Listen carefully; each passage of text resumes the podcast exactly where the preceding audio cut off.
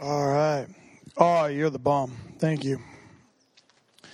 Um, I'm going to jump right in if you guys don't mind.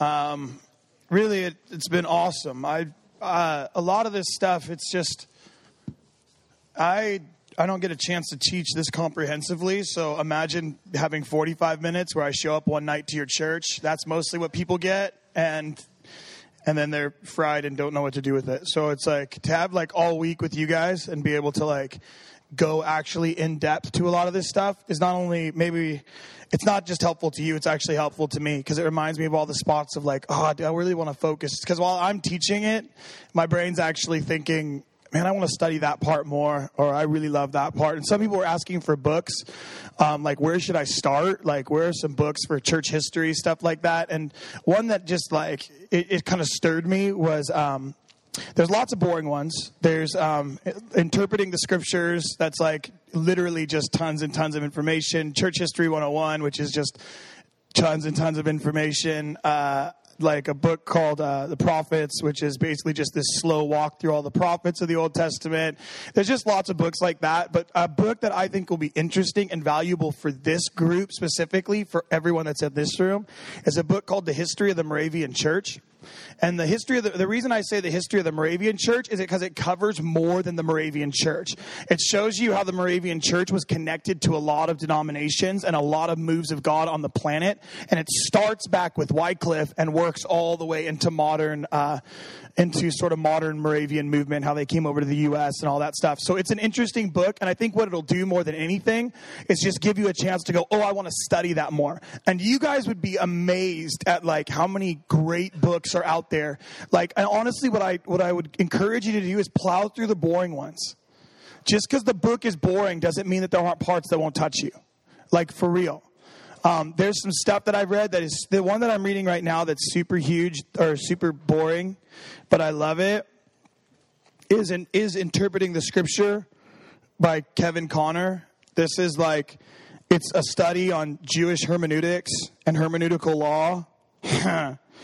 and like uh, principles of hermeneutics like basically the goal is like a, it's like how to learn how to interpret the bible for yourself and so for me it's like super beneficial because i want to learn how to get stuff out of the word for me not wait for somebody else to get revelation so that i have to glean off of theirs does that make sense? And honestly, at the end of the day, I don't have time to go to school for another four to six years to figure this out. Like I just have to dive into these books and pour in. So I have like a super huge library at home. I read four or five books. That's why God has I think God made Kindle and the iPad for me so that I can carry 45 or 50 books with me at a time. And so like I literally have in my iPad like I just jump from book to book to book to book. Read the boring stuff, okay? Read the boring stuff. You, I, it, you'll get something out of it eventually.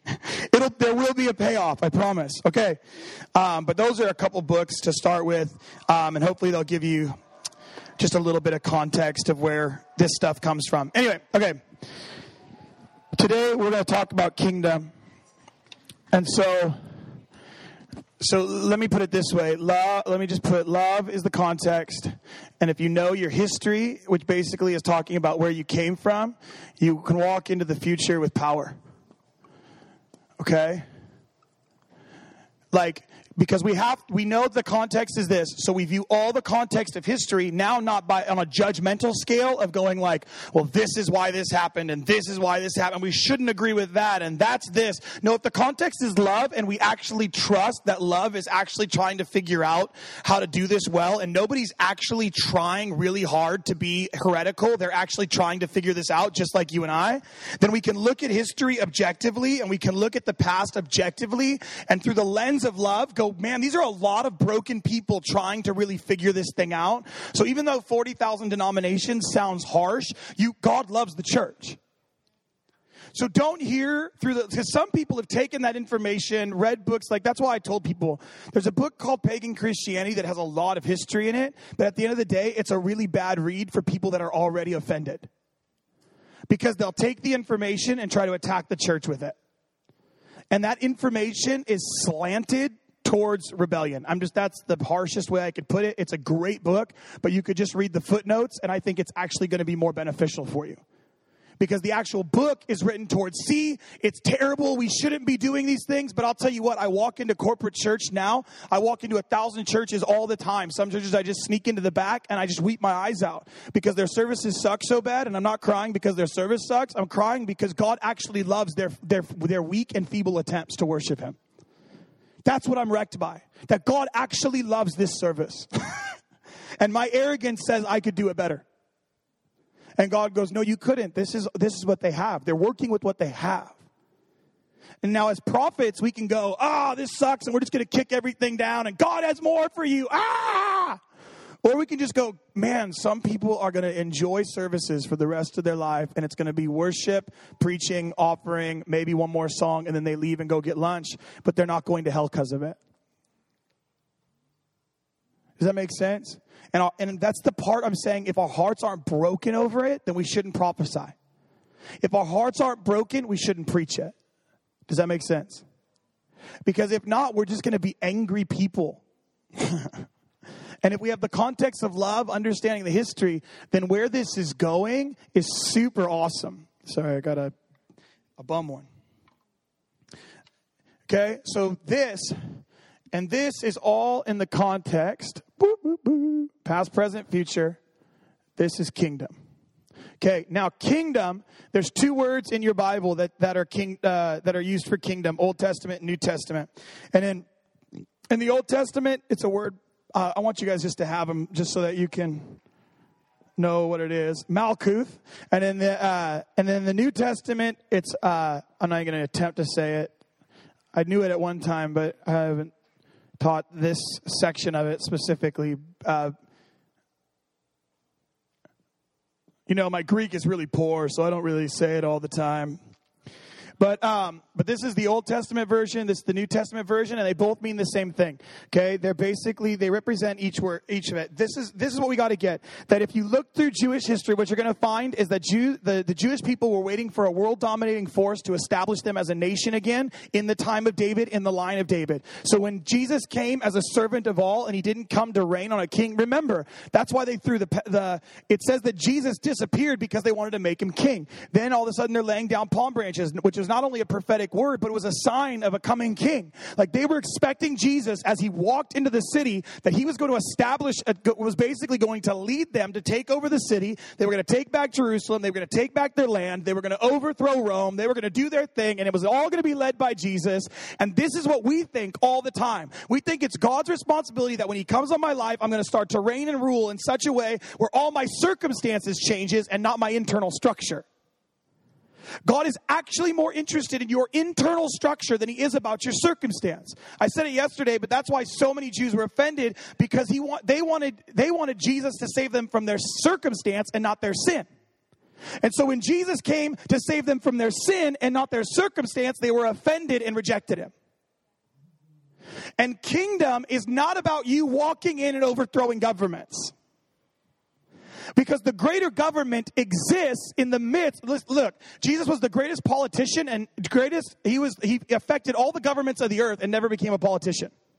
He was the greatest husband in all of eternity, but he never, he never, uh, he never got married. He affected all the, he was, uh, he affected all the governments on the earth, and he didn't have any money to do it. He had to borrow a coin in order to make an illustration. And we think we need money in order to make this thing work out. Well, if I just had a little bit more money, I could do X, Y, Z. No, if you had a little bit more money, you'd probably be in more trouble. Because nobody's probably taught you how to work with money. So if you got a lot more of it, you would get in a lot more trouble. So Jesus had nothing. He had, he, and he still was able to operate in government because government is not a leadership position and government is not a world dominating force. It, this is the way I define kingdom. The kingdom of God, when Jesus is referring to it, is the will of God. Oh, the will of God lived out by the people of God.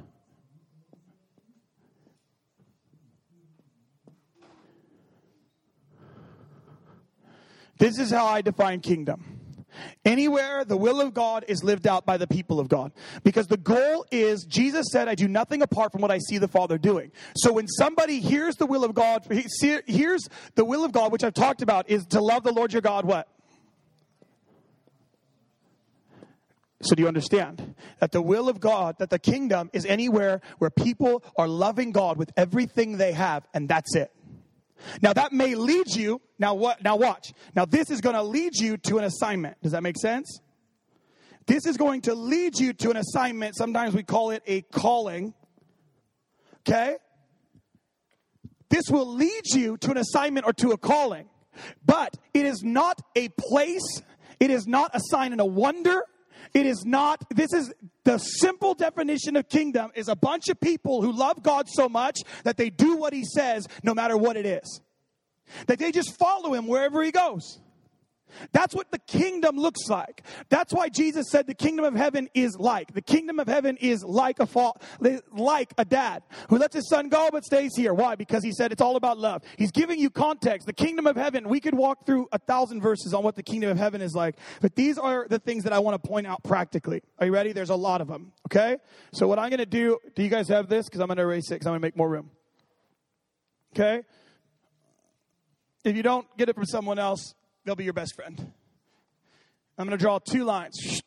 This is kingdom of God and the kingdom of earth. Okay?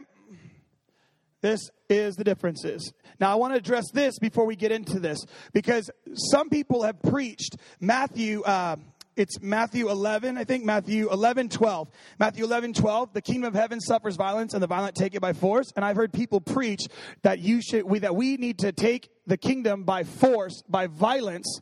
And we're talking, we need to raise up violent lovers of Jesus and violent, violent, violent. Nowhere in your Bible does Jesus Christ honor violence. And this passage is exactly the same thing. This, he's literally referring he says the kingdom of heaven from the time of John the time of the, uh, from the time of John the Baptist until now, the kingdom of heaven has suffered violence, and violent people have been raiding it. There's nothing positive in that entire passage. There's not one positive statement from Jesus. You want to know what violence looks like in the kingdom? Jesus dying on a cross. You know what radical, obedient, God filled, ordained love looks like? A cross where you die so that others might live. And we have this mentality of like 300 and like let's go to war and let's do this thing and i just I, you don't understand that if your whole rally cry of war isn't married to a tender heart that's davidic not just warrior the warrior married to the tenderness is what god is actually looking for he's looking for someone with courage to move forward but with a tender and broken heart that's willing to die for the cause and I just want to break this lie in this circle that I've heard so many times by people who are much smarter than me, and I just disagree with them strongly. That the kingdom of heaven actually suffers violence, and we don't need to be violent. The goal for us is not violence. He says, The kingdom of heaven has suffered violence, and the violent take it by force. We are not violently supposed to raid this kingdom by force. We're supposed to lay down our lives and let God lead us. And with courage, we'll go to places He's never led us before.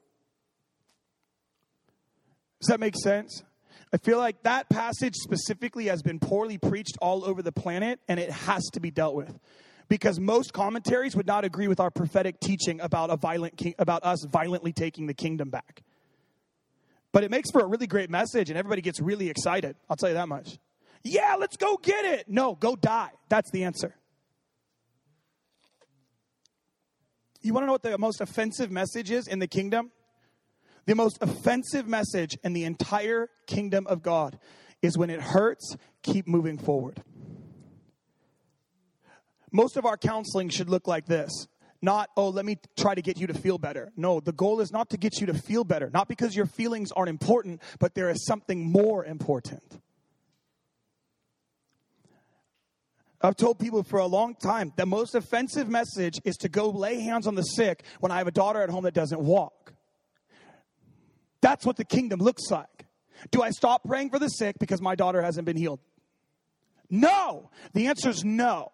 100% no. But the message behind that is super offensive to anybody who doesn't have to live my life, which is when it sucks, keep moving forward. When it hurts, keep pushing. Nobody wants to hear that message. They want to they want a pat on the back, a big hug, and be it's all going to be okay. Well, it is all going to be okay, but it's not going to stop. You're going to keep moving forward. My job and my responsibility is not for you to feel okay about your situation. Jesus Christ did not feel okay when he went to the cross. We can see it in the Garden of Gethsemane. He says, Let this cup pass from me. But if not, I guess I'll keep moving forward but I don't really want to because this does not seem like fun anymore. This is really going to hurt. I can see it, feel it, sense it. I know where this is going, and I don't really want to do it, but I will because it's God. Not because I, it's what I want. And most of us, we get to the Garden of Gethsemane and we are done. We're like, oh, I see around the corner. This is going to suck. I'm out. I can't do it. And we cry. We try to get counseling. And really, what we're looking for in counseling is just somebody who agrees with us. If we're just honest, we're not really looking for counseling for somebody to help us get better. We just want somebody to make us feel good. And we'll switch counselors and we'll switch friends a hundred times just to be around people who agree with us. What you, de- what you need in the body of Christ is not somebody who agrees with you, but somebody who's going to push you harder.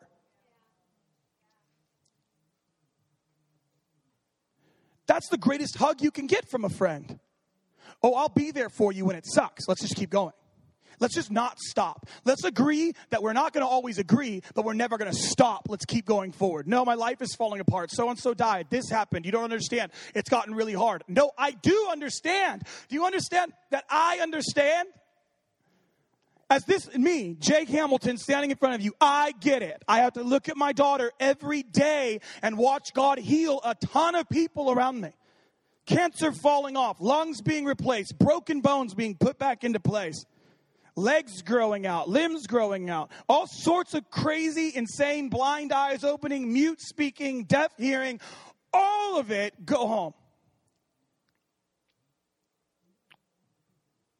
Oh, I get it.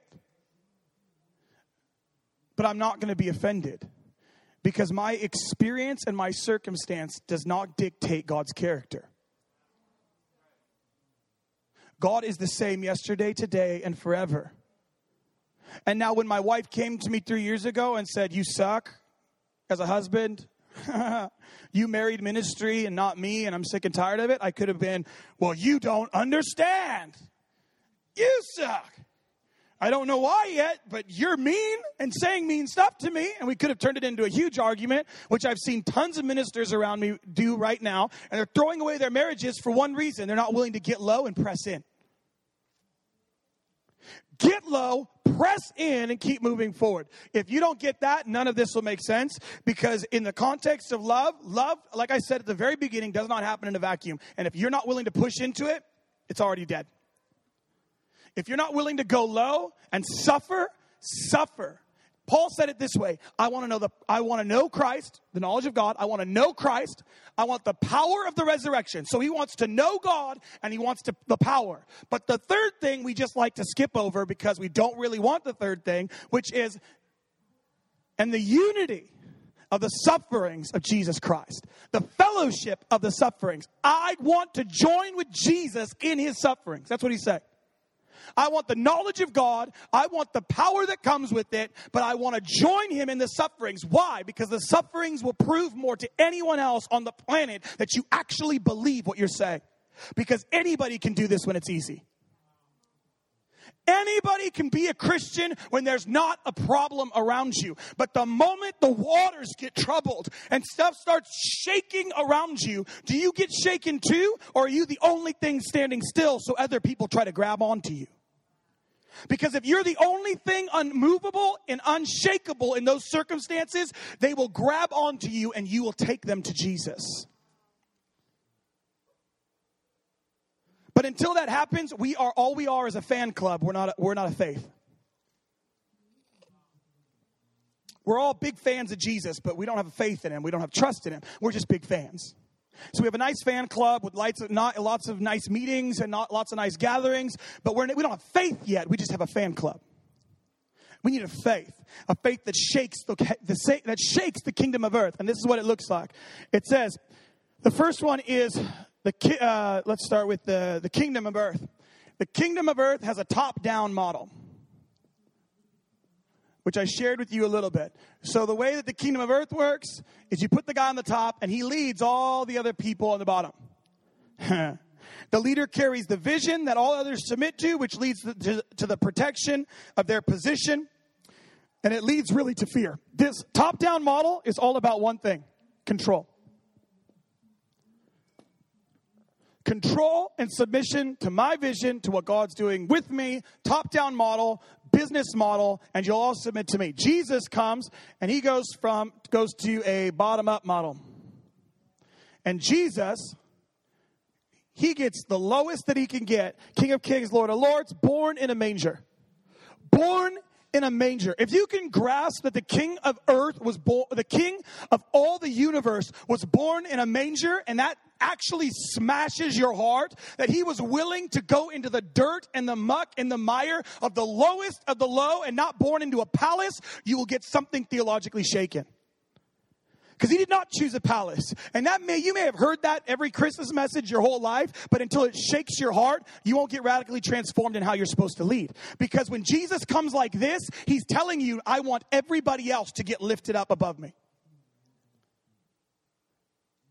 I want you to get lifted up. I want you to go. I want you to do greater works. I want you to be empowered. I want you to run. I want you to fly. And it doesn't, this is the best part. This is the reason he believes in a bottom up model because Jesus knows who he is. So everybody that gets raised up around him doesn't have their character challenged because Jesus knows who he is.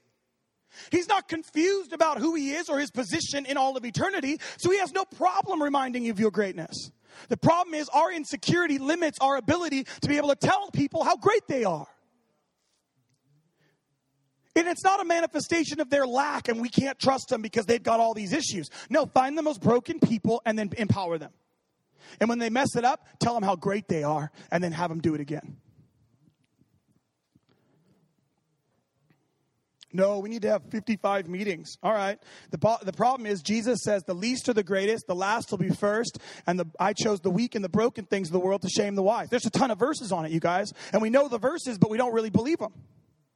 The last shall be first. When was the last time when you got into line over there? You were the first in line for something that you were waiting for, and instead of instead of uh, keeping your position at the front, you went and grabbed the person at the back, put them in the front, and took their position at the back. Just to model it. In the states, like in the uh, in the continental, because it's different here because you got a whole lot of weird roads. But I just tell people, most of us we're driving down the road and we try to find the lane that has the least amount when we're getting to a red light. You know, it's like you're pulling up to the red light and you're like, which one has the least amount of cars? No, just pull into the one that has the most. Practice ways in your life of slowing down and going, I'm going to be last. Practice ways where you are tangibly choosing last, so that way when God puts you there, you're not offended, you're prepared. Number two, education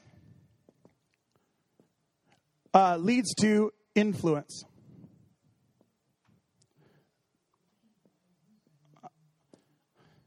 Education leads to influence. In the, in the kingdom of the world, they believe that whoever has the highest education model is therefore worthy of being an influencer and pouring in. The problem is, it's actually the opposite in, uh, in the kingdom. Excellence equals influence. Now, let me say this excellence is different than perfectionism.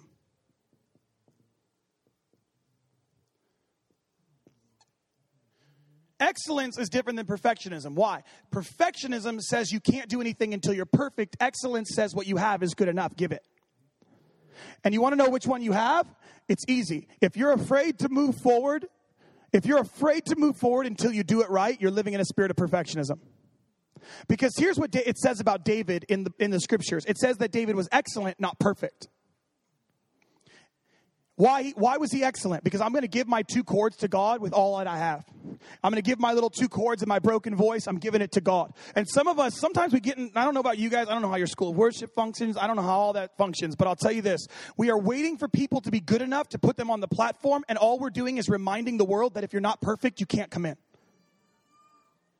So we put all of our best people on the front. You, does anybody, has have you recognized yet that my daughter doesn't sing? Have you not recognized that yet?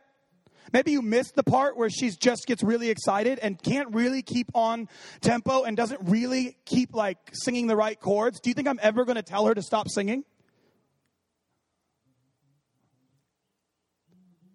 Why? Because she's giving her whole heart. And that's what impacts you, not her perfect voice. And we need to start promoting people who are giving their whole because I'm telling you right now, it's going to impact a generation. And you're like, well, but we've got to, you know, we've got to do things with excellence. No, that's what I'm telling you. Your definition for excellence is wrong. What you're actually trying to say is we're not going to do it until they're perfect or they're good enough. Based on whose scale? Your scale? That's weird because your Bible doesn't say make a perfect pitch, it says make a joyful noise. Do you honestly think when my daughter comes up and says, I have a song, Daddy, I wrote this song, I want to sing it, and she sings it, ah, ah, ah, ah, I'm like, well, that's terrible. You're a horrible singer. You should never sing again. Don't ever sing to me again until you've got really good pitch. That's, uh, what am I, a good father or a bad father? What do you think God does when you go, ah, do you think he's like, well, that was horrible. Don't ever do that again. Stop now. You're offending everyone around you. No, he says, I love it. Sing louder because I'm not worried about you being perfectly on key. That's what I love about Jack White's version of doing music because he's not worried about how the guitar sounds out of tune or how the drums are not in the right tempo. What he's worrying about is releasing a sound. And we're so worried about figuring out what's going to happen that we're not doing anything. And we've created a standard for a bunch of people that has, look, you guys, look who, look who God chooses throughout scripture. Okay? Noah, drunk. Abraham, angry. Moses, he's angry too, but he was a murderer and a stutterer as well. David, he cheats on his wife. Daniel, he's an exile, doesn't have any history. Esther, she's sold into sex trafficking. That's what Esther was. I don't know if you know the story well enough, but Esther was essentially sex trafficked. And we like hear the passage and we're like, You're an Esther. That's like a hard prophetic word. You know what I mean? Like, I just see that you're an Esther. Oh my gosh, are you serious? Because Esther didn't want to be there. Esther was sex trafficked. The king, right? The king didn't like his other wife because she stood up to him, so she got rid of that. He got rid of her. And then he went to the city and just picked up a bunch of girls and says, I'll choose from a bunch of the prettiest girls that you could find. Esther shows up and she's not just pretty, she's anointed. She does not want to be there. She's being sold into this thing. She's being trafficked into this thing. And that's why that's why Mordecai's words are so powerful. What if God chose you to be trafficked for such a time as this? Is it worth your suffering that you might save an entire nation? See how the words change when you get context? Not that see but it doesn't approve of what the king did. It says god is going to use your broken circumstances to bring him glory. No matter how no matter how traumatic and broken your circumstance god could be using it to prepare a nation. But we don't know. Because we're so offended by the circumstance we're through with god. And god's going no i'm going to use this. And then what happens with esther? She's she's literally a part of saving an entire generation of Jewish people so they can continue the whole line, whatever. There's a ton of stuff in there. But do you see what I'm saying about how God does influence? God does it backwards than you and I do it. God finds the weak and the broken and the hurting and the dirty and dying, and He gives them influence in high places because they're anointed and because they have His presence, not because they're perfect.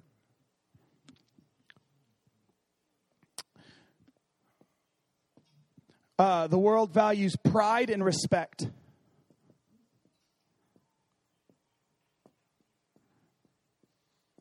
The, word, the world actually values pride. We love it. The world is looking for confident, charismatic personalities to lead them. That is what the world is looking for. The more confident and charismatic you are, you could lead anything. It doesn't even matter your education or anything. It kind of supersedes number two because you could just be confident, charismatic, and people are like, oh, we want to be around you. The thing is that the, the, the kingdom of heaven values honor and humility. See, honor is different than respect. I can respect people that I just don't honor. God values humble, a humble and contrite heart that's fully devoted to Him. He's looking for the broken. He's looking for the people who recognize their own depravity and recognize they didn't earn their way there. And then honor is so different because then what we do is we honor people who don't have the confident, charismatic personality, but they've been loving on Jesus for 40 years. They've been doing it right for 30, 40 years. Yeah. Do you want, uh, let me tell you a story about the, the I'm gonna. I can't tell you the names, but I can tell you this. I can tell you there was a season where there were two prophetic men on the planet who were very, very prophetic, calling out the most insane things you've ever heard. One of them had a charismatic personality, and one of them was kind of a stumbling fool. Basically, he just didn't didn't speak well. And when God started to outpour on both of them and on their ministry and on what God was doing, the guy who prophesied with real accuracy the, the, the movement that would come out of it he was left at home because he wasn't charismatic enough and wasn't didn't have a strong enough personality to preach. And because he was left at home abandoned by his friends he fell into sin. Now is that okay? No. He was rejected left. He should have chosen god. There's a bunch of stuff in that and he's repented and there's a ton of stuff going on. But at the end of the day, what I'm trying to tell you is, is that we cannot choose people to be on platforms just because they're charismatic and great speakers. We need people who are actually living this stuff out to be honored, put in a place of authority in our midst, no matter what their personality is. The personality is irrelevant to what's going on inside. We are a culture who loves, we honor, we, we put in high position anybody who's, um, who's, uh, what's the, what's the word? Um, an extrovert. We like value extroverts, but introverts we're kind of like, oh yeah, that's nice. It's cool that you're an introvert. God bless you. You should be a janitor or something. You know what I mean? And it's like this is like that's stupid because we need to empower. It, we need to empower our introverts too. Just because they're not dynamic speakers doesn't mean they don't have something to say. They may say it slower. They may say it more direct. They may be at a different pace than you and I. They may not be as strong when they get on the mic, but it does not mean that their message is not important. And all over culture, have you ever watched kids' cartoons? It's like, let's honor the extrovert. Anybody who's quiet, like, we should put them away. My kids' cartoons are like that. The extroverts are awesome and the, the introverts are made to look stupid. That's ridiculous. That's not what God values. God's looking for humility, He's not looking for a personality. The world values comfort.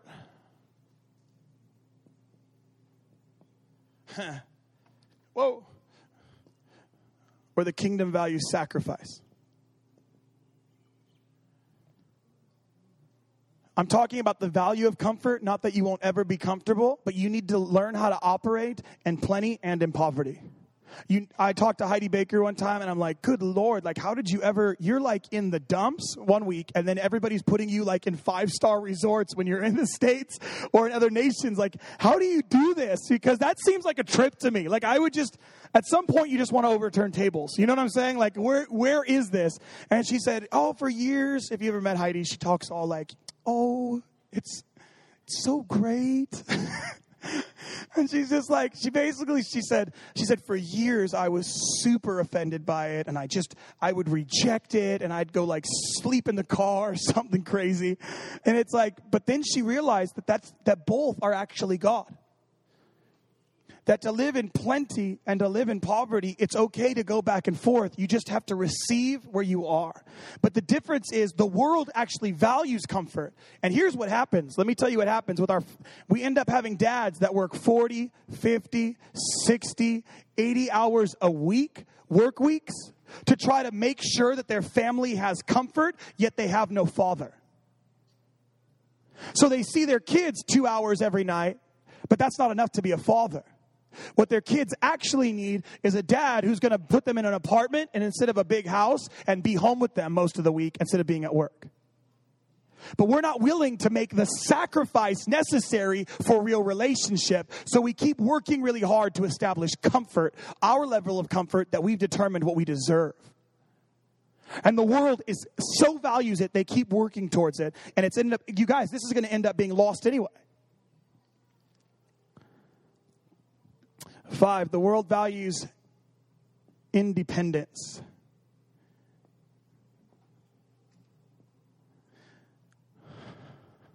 Oops, I know how to count too. Five. And the world, the world values dependence, uh, independence. Five. The kingdom values family. You guys have heard me preach this all week, so I won't have to go into this one very much. But the world values I'm independent and I'm strong, especially for women. It, this is super strong on women since the women's lib thing. Like, it's like there's this there's this fierceness of like I am strong and I don't need anybody. The truth is you desperately need people, and if you don't need people, you're actually way more arrogant than you are humble. I don't need anyone. I look at how independent they are. Oh my gosh, they're great. Look how strong. No, what they actually are yearning for is family, and this is what the kingdom values. We need this family is essentially covenant.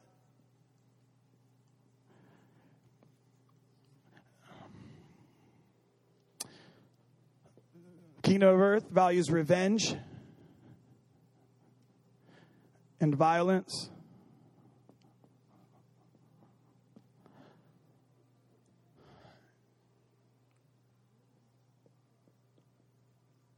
Forgiveness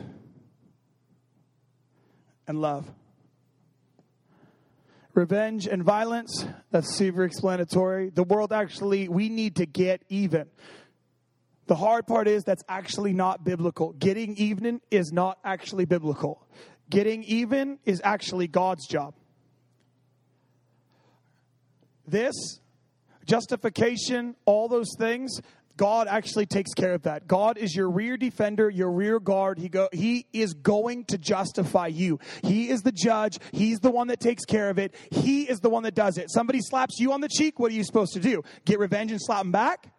What does Jesus teach? When somebody slaps you on the cheek, what are you supposed to do?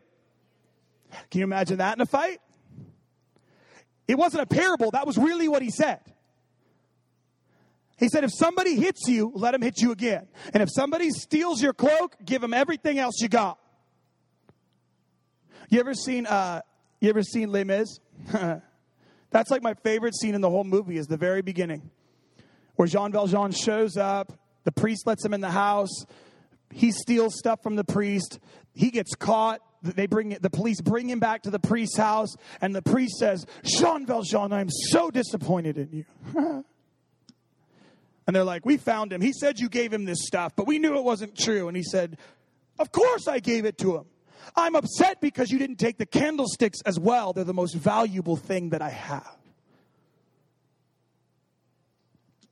Oh, that do you want the world to see what we value? Do that next time somebody takes from you, steals from you, robs from you, slaps you, stabs you in the back. Next time somebody stabs you in the back, tell everybody how great they are.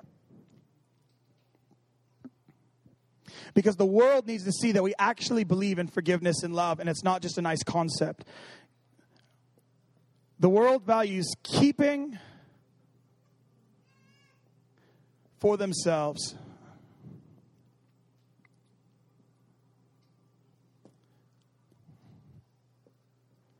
Oops, what am I doing? I keep jumping ahead. Seven, uh, the, the kingdom of heaven values giving and generosity. This, I've talked about this a couple times, so I'm not going to hit it too hard. I'm just going to say, like, these are kind of just the wrapping up of some of the things that I've hit in very specific ways.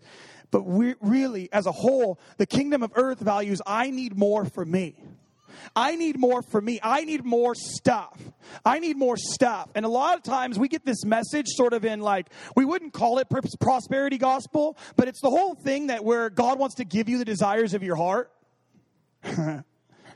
And we keep hearing this God, oh, brother, it's God wants to give you the desires of your heart. Yes, that is an actual piece of scripture in your Bible. But the entire Bible, in context, the entire Bible is about how God is supposed to be the desire of your heart. So when God is the desire of your heart, then God can give you the desire of your heart, which is Him. We've made it a theology about us getting what we want and justifying getting what we want. No, be stoked on where you are if there are needs for you. Like, guys, right now I'm in a two story house. I need a one story house for my family. So, do you think God's looking at my heart and me going, Oh, I need a one story house? And He's looking at my prayer going, God, you're just so greedy? No, He knows the needs of my family. So, I'm asking Him, pulling on heaven and saying, This is what I need in this hour for my family. We have a two story house with a daughter that doesn't walk. It was great when she was a little younger, but it does not work anymore. God, I need a one story house. Help me.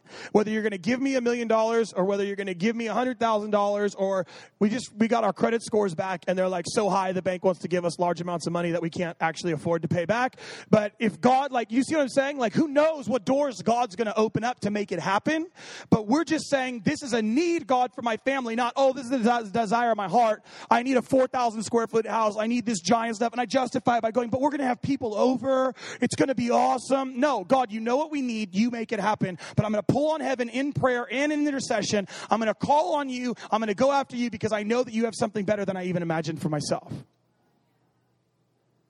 But it's not me coming over here going, I can't wait to have more for me. Can't wait to have my big fancy car, my big whatever. You know what I mean? Like I rent, like this is how God does it. I go and I rent a cheap car at Enterprise. I show up and say, oh, you know what? Our, our wheelchair won't fit back there. And they're like, well, you know what? The only thing we have is this Lincoln Navigator, so we'll give it to you for $10 more. That's how God does it.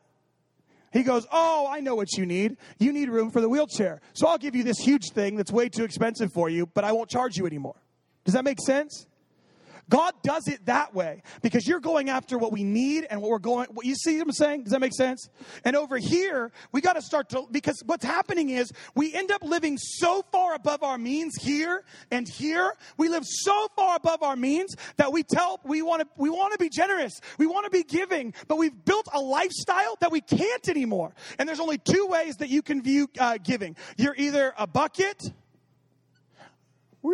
or you're a pipe. These are the only two things that you can be. And here's the two different mentalities. In the bucket mentality, you say this I'll give more when my bucket is full and overflowing, then I'll give the overflow. That's what most people say. God, if you fulfill my need, then I can give because I'll have enough and I'll be generous. No, what you'll do is as soon as this bucket starts to get overflowing, you just buy a bigger bucket all of a sudden you have more money and where that one bedroom little studio that you had with you and your wife that was really awesome. That's just really not good enough anymore because now you can afford two or three bedrooms all in the name of justifying it in a bunch of spiritual ways but you're just justifying it so that you can buy a bigger bucket that god now has to fill again before there's an overflow so that you can give It's amazing how many people live paycheck to paycheck, but if but when they were younger, they had just they had more than enough than what they needed. And if their paycheck just kept growing, they could have just stayed in the small and been generous. Does that make sense? Or the bucket, which says everything that comes in isn't for me, so it goes directly back out. So I'm giving constantly whether that's $5, $10, $50, and that sounds irresponsible. I could go really heavy into it and say, why do you have a retirement fund when you don't even know what you're going to do in 50 years?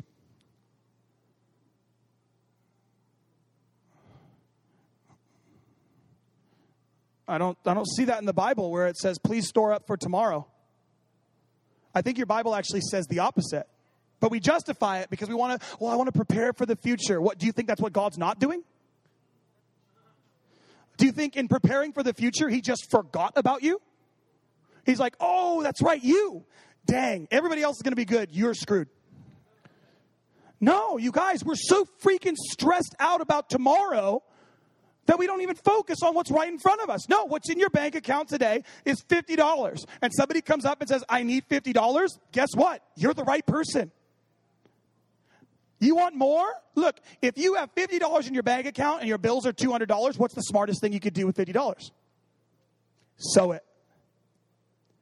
Because until you plant a seed, you can never reap a harvest. That's the way we ran our house of prayer. The four years that we ran our house of prayer, if we did not have enough money at the end of the month to pay our bills, which was 30, I think it was like, you know, $5,000 total. So it was like $5,000 total. Just making up a number, something like that. And if we were just $1,000 or $500 short, we were not about to like write a bunch of letters, send out a bunch of emails. We said we believe that God is generous. So what we'll do is we'll take that entire amount, even if we're only $500 short, and we will sow it. We will sow it, believing God in faith. Or else it's God saying, You're done, and the, the river's dried up. Why drink from a dry river? Sure, the river was flowing for a season, it was healthy. But if the river is drying up, then why are you trying to keep something moving that God's actually done with? Then you're just a beggar and a pauper, and that's not the way we're supposed to live. Go to where the river is flowing. And so what we did is we gave that stuff away. And here's what I would tell you: you want to be generous and you want to see increase, sow into individuals and not just movements. Find a person that is doing something that you want or is carrying something that you want and sow in. I think I already told you guys this, but I did that for years in the house of prayer, directly to Chris Valentin, directly to Heidi Baker. They, they didn't have any idea who I was at that time. They had no clue. It was just, what, why am I getting a check from it's like $50 too. It'd be like 50 bucks or like 20 bucks or something stupid because we're like, we're going to sow into them, you know, like we're giving to them. Or when we got those big ones, we just split it up and sew, sow directly. And we'd sow to three specific places and what, four when we were done because it would be Chris and Heidi and Lou and then um, Corey Russell. Um, over at IHOP. So we were like sowing into every movement directly to a person, not to a big movement where it was a wash to keep on lights, but an individual to keep the heart burning. And when we did that, I'll tell you, there's never a day we've gone without. And I'm telling you, I'm, I'm a guy that has received $10,000 checks. I've received up to $100,000 checks just given to me at one time. All over the world. One of our friends just got cut a million dollar check from a guy to start a music label and just said, Hey, I believe in the anointing on your life. I can see it. God told me to give you a million dollars to help you start it. You guys, this is possible. Do you understand? I've been on airplanes, got off the airplane, and a guy came to me and said, Hey, I saw you reading your Bible. I don't know what you do for a living, but I wanted to cut you a check for a $1,000 to say, Keep doing it. that has nothing to do with me reading my Bible. It has everything to do with me saying, I'm not going to be a bucket, I'm going to be a pipe. Because God knows that He can trust me because I'm not going to drop that money into a cistern and hold on to it. He knows that it's going to go directly back out into individuals so we can be a blessing to the body. And because I've stewarded that way my whole life, really most of my life, I have stewarded this way. Me and my family have stewarded this way. God knows He can tell that guy to give me a $1,000 because that dude needs a breakthrough in his own finances. He's going to get it by sowing into what we've done. And he doesn't even know that. Find those people, send them money. As individuals, not just a blanket to a movement. Okay, not that you shouldn't give to movements however God leads, but I'm telling you, most of your giving should be done to individuals. That's my opinion. I feel like that's super biblical. If we were to talk about finances and money as a whole in the church, you'd be this it would be pretty offensive, so I'm not going to necessarily go there too much. But the, the reality that the 501c3, the, the nonprofit, is actually a joke in the church was set up by the government to limit your power, not to give you more. Do you know what the 501c3 is? 501c3 is it's you guys know what a nonprofit is, right? Well, 501c3 is the code that the uh, IRS uses that says you are a nonprofit. The problem is that status was set up by Lyndon Johnson because the church almost overturned his running for president. And in order to silence them, he said, I know what I'll do. I'll give every pastor and leader a tax break if they become a 501c3, and I'll give the people a write off so that when they give to their church, they get a, a tax break when they write it off. The problem is, most churches don't know you don't need a 501c3 to be a nonprofit. And by the way, if you're giving just to get a tax break, you've already received your reward. Don't expect anything else.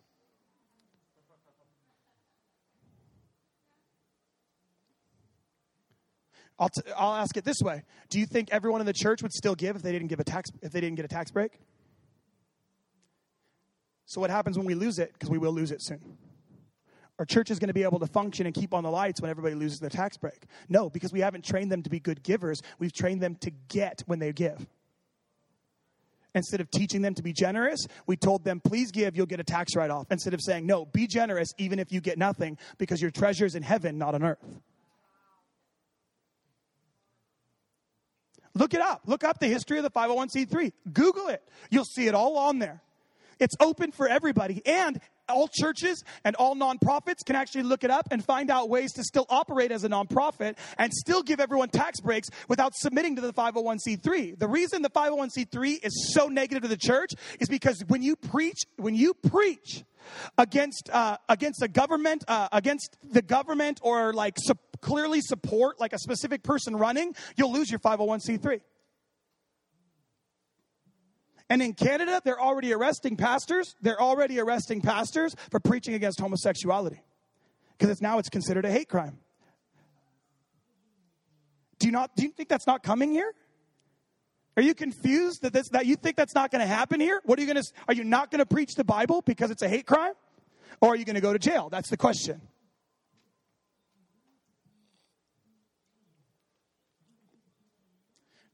But it's all based around the same idea finances, finances, finances, money, money, money. No, we supersede that government, you guys. We are the greatest government on the earth, and we're busy submitting to a government that does not have your best interest in mind. We're so freaking patriotic, it makes me want to throw up. Some people are convinced when you speak against the government, you're actually speaking against God, as if this was a Christian nation. That is a myth. This is not a Christian nation. This was not founded on the principles of the gospel, you guys. Do your history.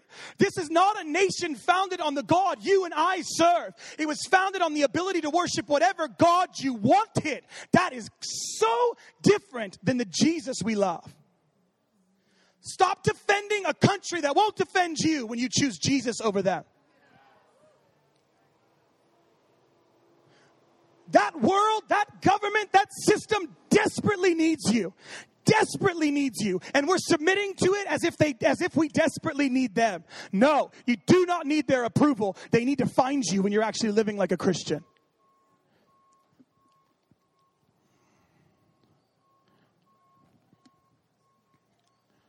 Number eight, the world values secrets. This is the last one, and I'm going to show you something else. Secrets and lies. And the last one here is we speak uh, honesty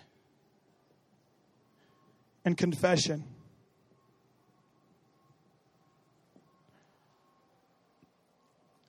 The world actually values not telling people the truth, just covering it up so that you look really good. Just lie, keep it covered. I'm telling you right now, I've told you guys this from the beginning. You should be confessing all of your sin to everyone you know. and you'll find out who your real friends are. Because until they really know who you are, they don't know who they're loving. They're only loving the version of you that you shared with them. And we've got to re- we've got to destroy that secrets and lies thing and just say we're going to be honest and just say this is who we are. This is what we're struggling with. This is where we're at. And if you hate me for it, I, I know that Jesus still welcomes me. And if you can't handle that, this is just what I'm. And we've got all. That's why so many young people, even struggling with homosexuality in the church, they feel like they can never say anything. So it just perpetuates this thing inside of them that says, "Well, I can't say anything. It's a secret." So it's fostered in this secret place in their hearts where they know what you're going to say to them Instead of knowing they're going to get a hug and they're going to be received and they're going to be, let's talk through this, let's walk through this, let's press into it, like I was saying earlier. We press into it and walk through the hard stuff. Instead of doing that, they, they know they're just going to get rejected and pushed away. And if you're struggling in this room, if there's homosexuality like that's struggling inside of you, if there's something that's wrestling inside of you, if there's homosexual tendencies that are inside your heart, it's time to stop playing games and just bring it out. The God of the universe, your daddy loves you radically. And we cannot keep things like this pornography. The thing is, is you could cut it off as much as you want all over this school and block it on the uh, your good old internet and on the Wi-Fi. But the truth of the matter is, everybody has a cell phone. In fact, everybody has a cell phone, and this is what we started doing. We started doing an offering. we started doing a cell phone offering.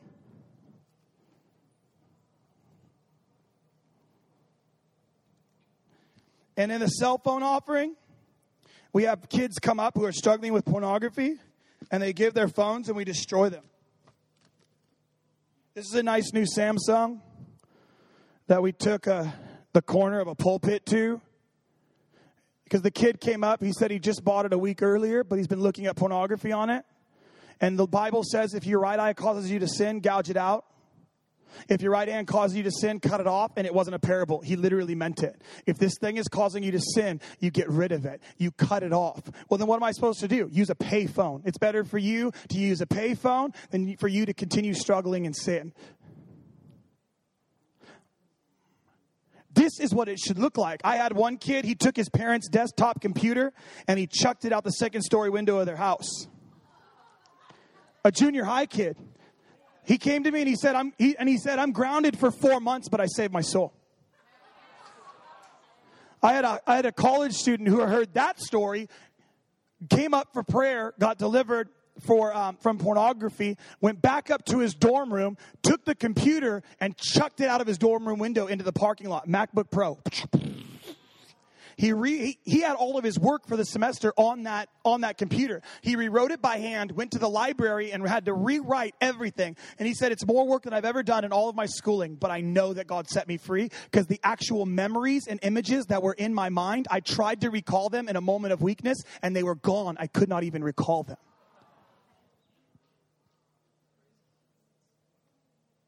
But see, until there's confession, until we come up and go, no, I'm not going to, this bow your head, close your eyes crap is stupid.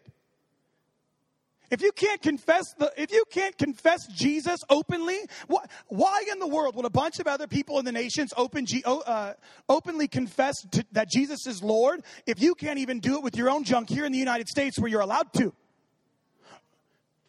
What, you're still so worried about what other people think of you, yet you're going to be courageous? No, it doesn't work that way. Oh, we just need you to confess it to your leaders. No, stand up in the room and get set free because darkness being brought into light delivers everyone.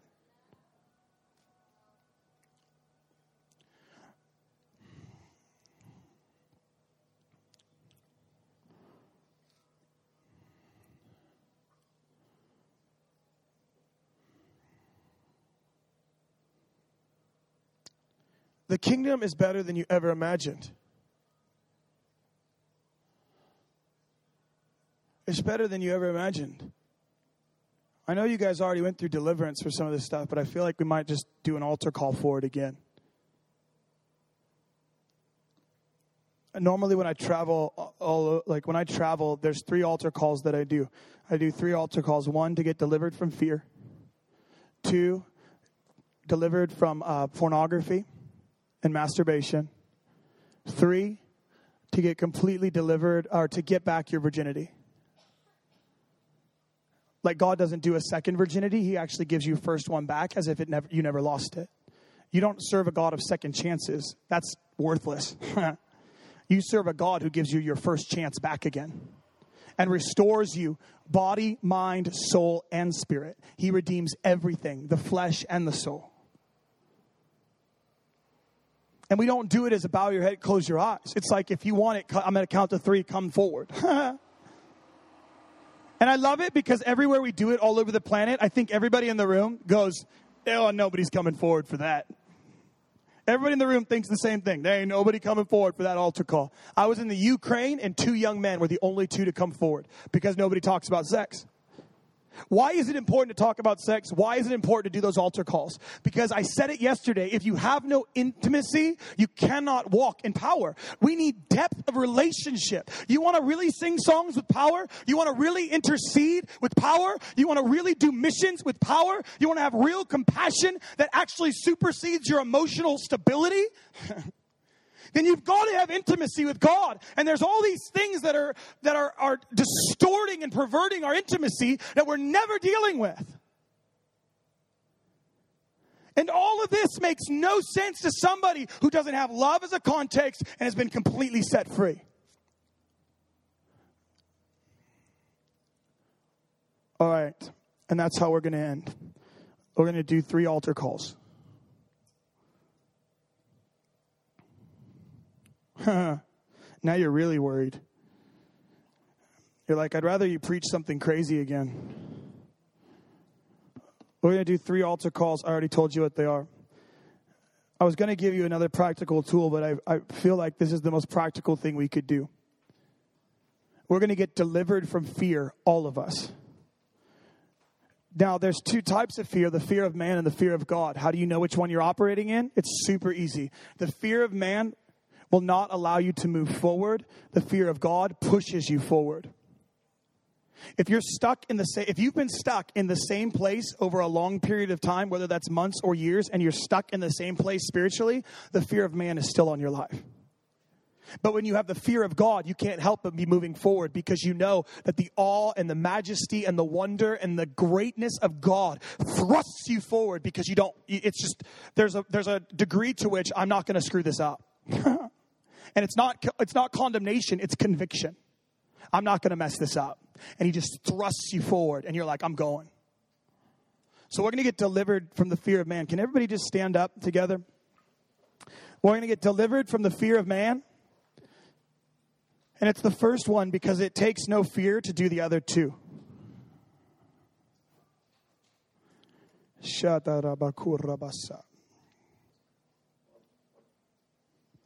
So would you just put your hands palm down? Palm down. You're going to drop off fear and then you're going to get courage and boldness. And we're going to do impartation. That's what we're doing. We're going to get delivered from something and then I'm going to give to you whatever courage I've fought for and and receive from God, then I'm going to impart that to you. So with your hands palm down, and if you don't believe that this actually works, um, number one, I just go back to say, read your Bibles again. And number two, we know that through the laying on the hands and through impartation, that's how we receive gifts. And that's how we get set free. And so, with your hands palm down, just repeat after me. Say, I break agreement with a spirit of fear wherever it's hiding and wherever I made agreement with it. I command it to go back to hell where it came from, never to return again. In Jesus' name.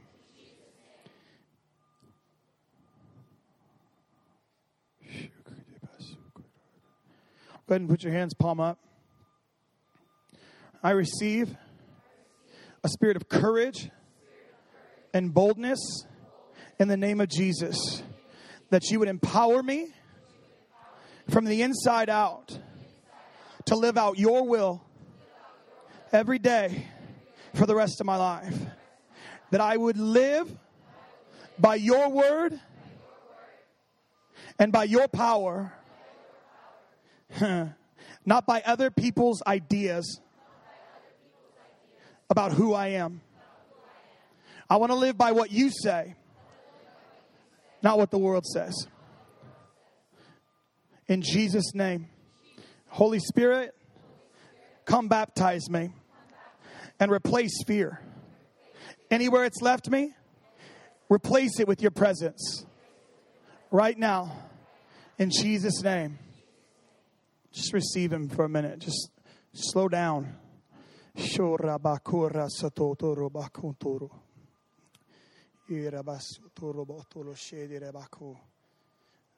We just receive you, Holy Spirit. We need your presence desperately. If we're going to give it to the world, we need it in us first. Holy Spirit, come. Come and baptize us fresh this morning. It says continually be filled, continually be filled. So we just say this morning we ask for a new filling, a new impartation, a new grace, a new depth in Jesus' name. In Jesus' name. Now, whoever wants to get delivered from pornography, no matter if you're looking at it once a week, once a month, every day, I don't really care if it is a regular thing that's in your life. I don't care if it's pictures, videos, you glance at it on Facebook, it finds you. I don't care how it comes, I don't care how it shows up. Well, I'm asking you to come forward. And um, I'm going to ask you to come forward up into this area right here because this is just the easiest place for everybody to get to. I want you to come forward right up here. And when you come forward, I just want you to get on your knees. And I told you the testimonies are, if you want to start coming forward, you're more than welcome to now. I don't really care. That's fine. Just come forward. And if it's just a little thing, if you think this is the thing, if you've convinced yourself it's not a big deal, it is already a big deal. If you've said to yourself it's a big it's not that big a deal, it is a big deal. God wants to deal with it, not in harshness, not in judgment, not in condemnation. He is a dad who radically loves you, and it's not just for men. This is for women as well. And some of you, for women, the pornography is simply you watch too many movies about love that have distorted and perverted your version of love. So you're actually rejecting very good men around you because they're not living up to the movies because they're not living up to this sort of fake romance that you built in your head that relationships are supposed to look like. I don't care if you're a leader in this room or you're a student in this room. If we don't get set free right now from some of this stuff, we will not be able to develop real intimacy and a longing for Jesus that nobody can stop us. Because what ends up happening is we get a little bit of closeness with God, and then the enemy goes, Oh, remember, you still struggle with that. So you might want to go away. And you're like, Yeah, I do struggle with that. And then we back off and we start the whole process over again. I promise you from this moment forward, no hype. This is not hype. I've seen it a thousand times, you guys. God's not just going to deliver you from the addiction and the distortion. He's actually going to deliver you, set you free from every memory and every image that still is inside of your head that you got told you can't get counseled out of. That's right. God can deliver you from it and remove it from your mind right now. So, with your hands palm down, I just want you to repeat after me. I'm so excited for your guys' courage. If there is anybody else, just come forward right now. Don't look, we're going to pray right now. If you're worried about what other people think about you, you are making a very bad choice. Do not worry about what everybody else is going to think. Who cares how dynamic a personality you are? Who cares what everybody thinks about how great you are? Then God is not going to think less of you in this moment. God actually gets to set you free because you're humbling yourself before God so he can exalt you. Don't let pride stop you from doing what you need to do. You are bringing darkness into light for maybe the first time in front of a bunch of people who didn't even know. And you're saying, I don't care anymore. If I don't get breakthrough, I'm going to die. If I don't get breakthrough, I'm going to die. I've got to get breakthrough. I've got to get breakthrough in this. I've got to get breakthrough. I am not going to keep cycling in this thing. I'm not going to keep going around this mountain again for 30 years. I've got to get breakthrough before I can get my family, before I can get my friends back, before I can date again, before I can get in a real relationship. I got to get set free from this stuff.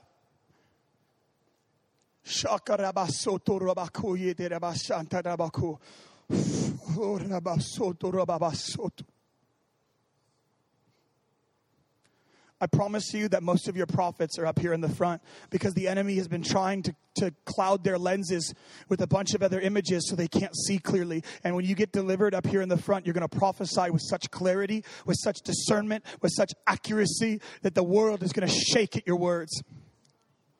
Your lenses have been distorted and your intimacy has been robbed, and you're going to get it back. You're going to get it back. What's your name? Right here. Sorry, you have your eyes covered. You can't see me. What is your name? You are a, you are a prophet, a real one. And that's why this has been cycling around your life because it's distorted your lenses in such a way that you can't prophesy because there's guilt and shame in here. God's going to deliver you from the guilt and shame and you will prophesy. Not just, not, I'm not talking about words of knowledge and accuracy. I'm talking about a prophet. I'm talking you will literally go in and shape movements and shake nations with your voice. You will literally be able to know exactly what's happening in regions, prophesy into churches and change the destiny of entire churches that you go into because that is what you know that because you've seen it and you're wired for it. And this moment right now will shape you right into it and you're never going to look back ever again. And now, some of you, I'm saying this stuff, and you're going to need to bring your phones up. You're going to need to bring your computers. You're going to need to bring certain things and say, I'm sick and tired. Because you guys, uh, if we're going to get sanctified, it requires a sac- sacrifice. And so you got to come forward and give the sacrifice. Oh, it's hard. Trust me. I know how much money phones and computers are. But, Oh, but it's worth it.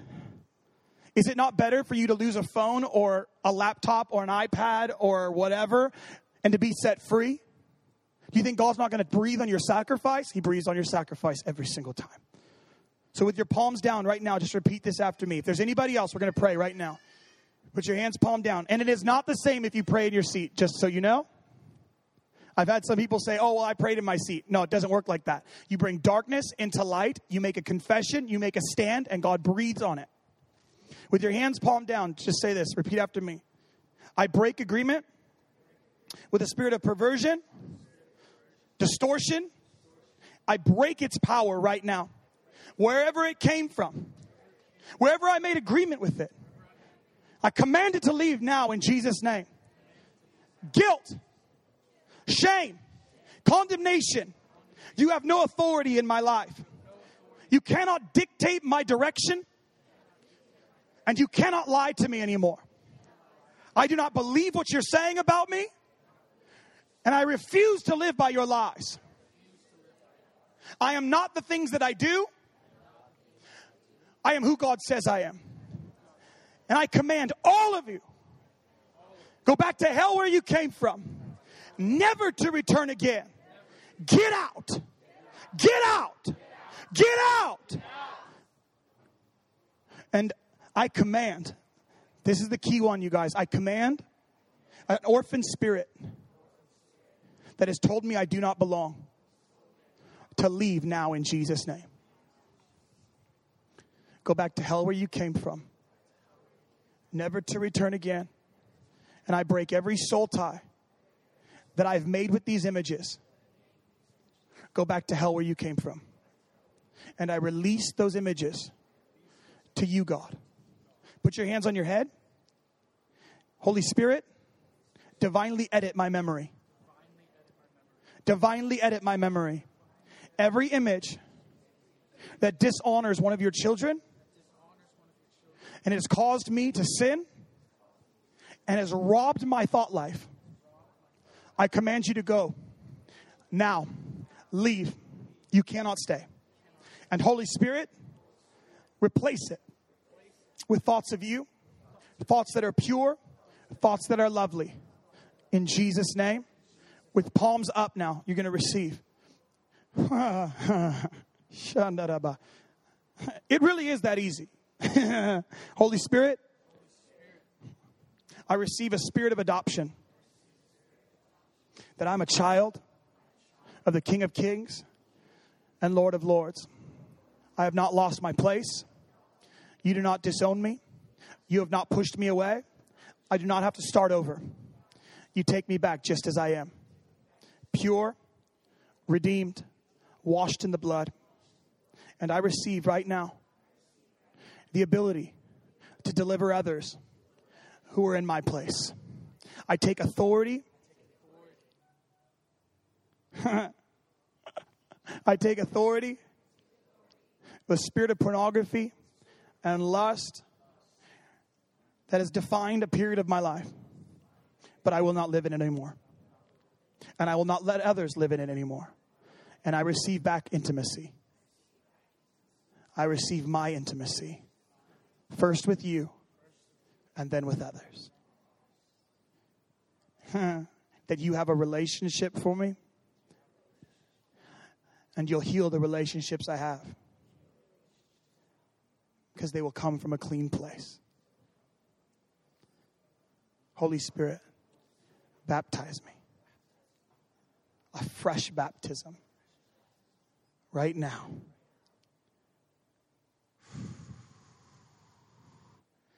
And God, I just ask right now that you would wash them right now like a river, that you would come on them like a waterfall of your presence would come on them.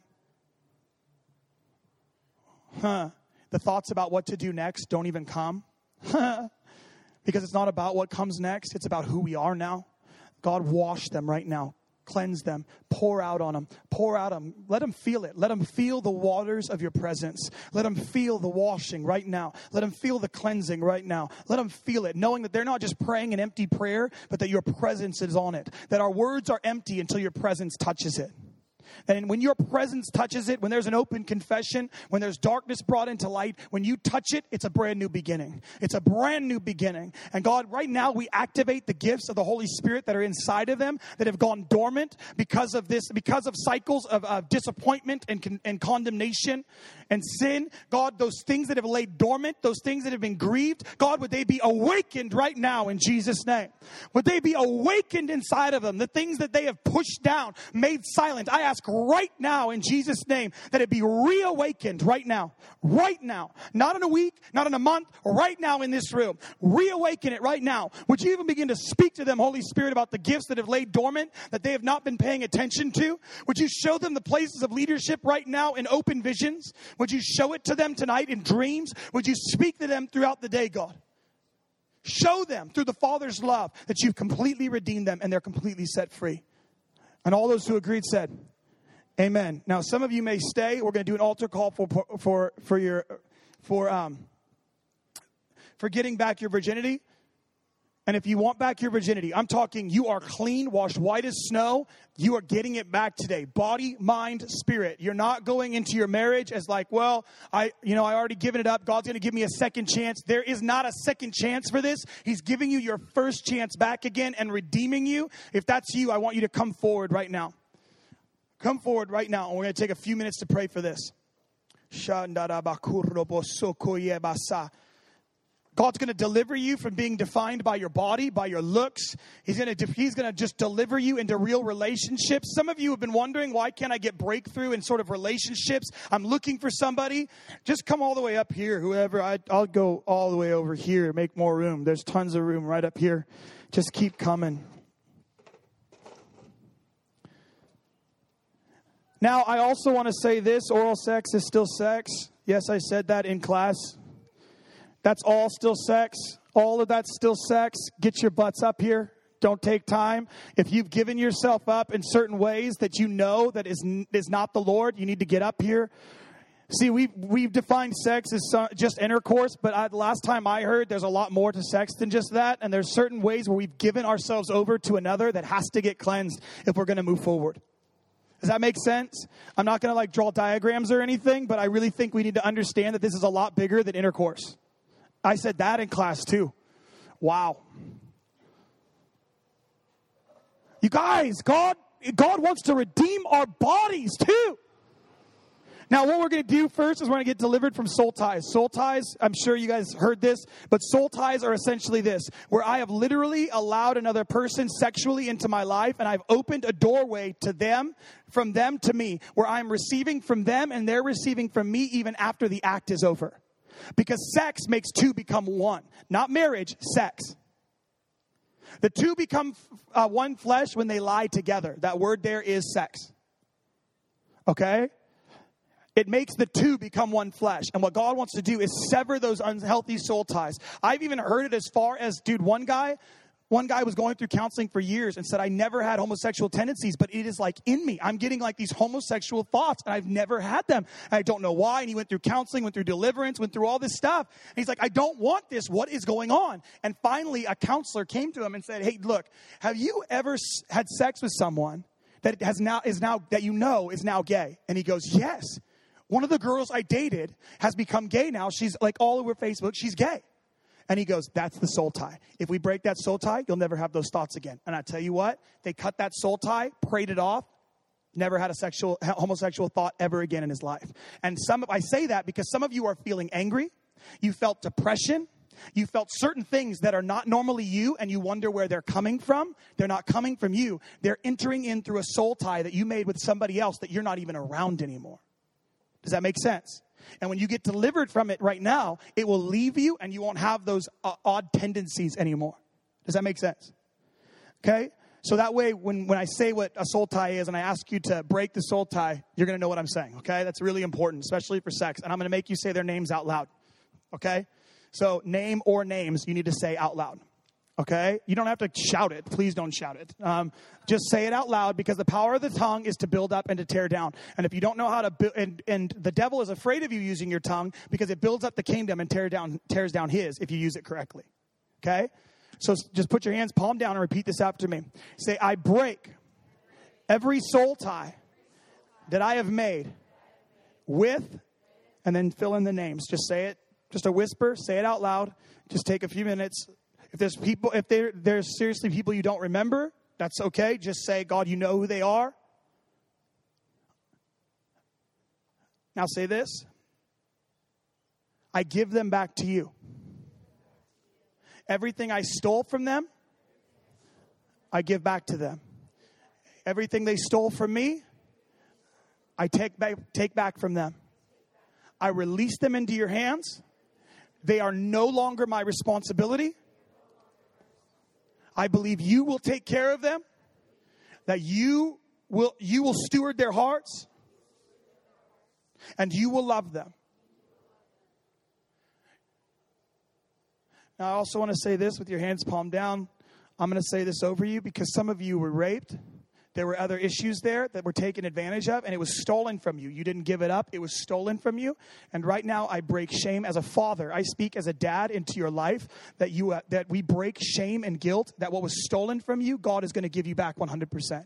As a father, I place a father's blessing on you that you are completely restored, even though what you loved and what you did not want to give up was taken from you.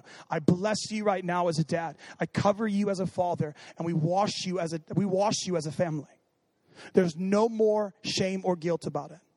And with your hands palm down, with your hands palm down, say, I break agreement with a spirit of shame, guilt, and condemnation. Go back to hell where you came from. I will not believe your lies anymore. I will not live in your lies anymore. Any lust, any perversion, any distortion that I've received because of those actions, I command them to leave now in Jesus' name. You cannot stay. Spirit, an orphan spirit. I see you and I call you out and I command you to leave now. Go back to hell where you came from. You will not dictate the direction of my life any longer. You cannot stay. Put your hands on your head. And I command every thought, every memory, and every image to leave now. Holy Spirit, renew my mind. Renew my mind. That I would only dwell on things that are pure and lovely and from your heart.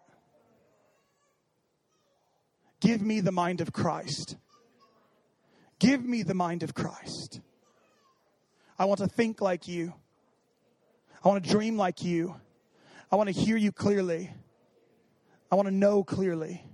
I want to understand clearly from your word and from your heart in Jesus' name. put your hands palm up.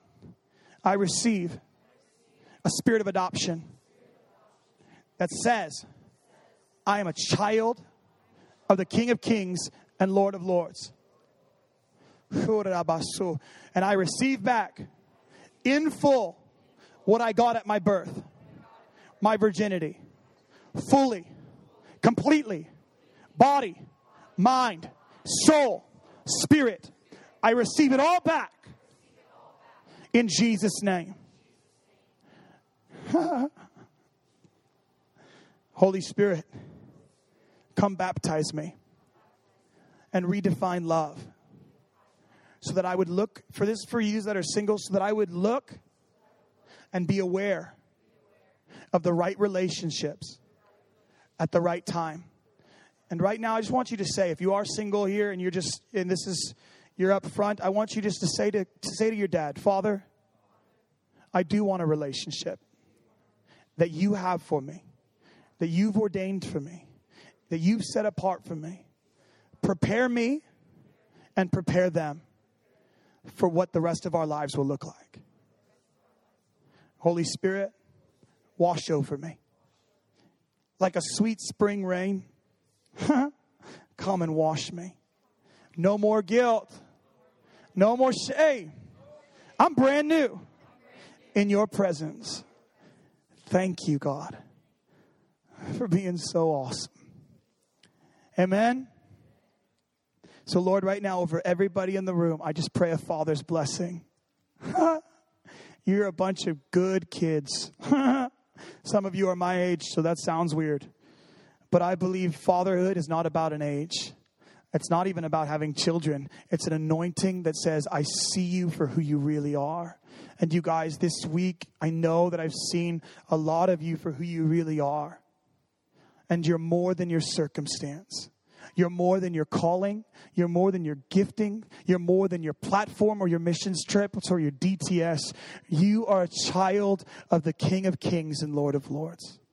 And you'll never not be a child of the King of Kings and Lord of Lords. So I just bless you with the Father's blessing in Jesus' name. Amen.